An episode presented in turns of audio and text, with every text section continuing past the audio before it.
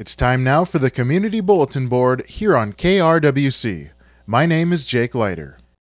The Friends of the Buffalo Library will be holding a mini book sale starting on Monday, October 25th during regular library hours. The sale will continue until the books are sold out. This is a fundraiser for the Friends of the Buffalo Library to help support local programming.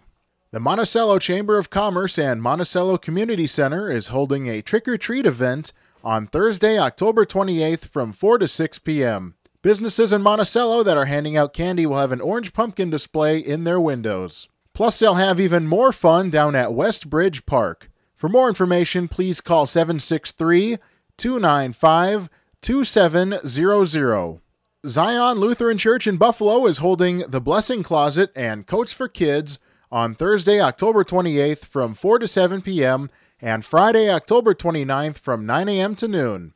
The Blessing Closet will provide free children's clothing. Parents can shop for themselves and their children. New coats will be limited to one per child, and an appointment is required. Sign up at zionbuffalo.org slash blessing dash closet or on the Zion Buffalo Community Care Group on Facebook. The Cokato American Legion, Post 209, will be hosting a turkey supper on Friday, October 29th from 4:30 to 7 p.m. at First Baptist Church in Cokato. Adults will be $12, kids 6 to 12 will be $5, and kids under 6 will eat for free.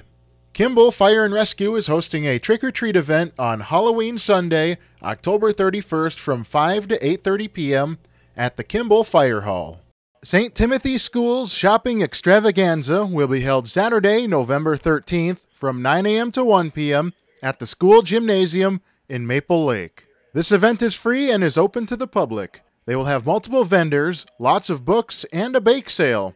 They will also be raffling off items donated from the vendors. For more information, please call 320 963 3417. Lakeview Antiques in Buffalo is hosting another Fill the Truck food drive to benefit the Buffalo Food Shelf on Saturday, November 20th from 9 a.m. to 6 p.m. Tree of Hope 2021 is holding a toy collection on Saturday, December 4th from 9 a.m. to noon at St. Cloud Regional Airport, Hangar H2. Looking for toys for infants to age 18. There will be a touchless drop off outside the hangar for those who want to drop off toys and leave. Masks will be required for those inside the hangar. Please visit holidaytreeofhope.org. That's all the time we have today for the Community Bulletin Board. If you have an event you would like advertised in our community bulletin board, send us the information by emailing info at krwc1360.com or by calling 763 682 4444 during normal business hours. Please send us the information at least one week in advance.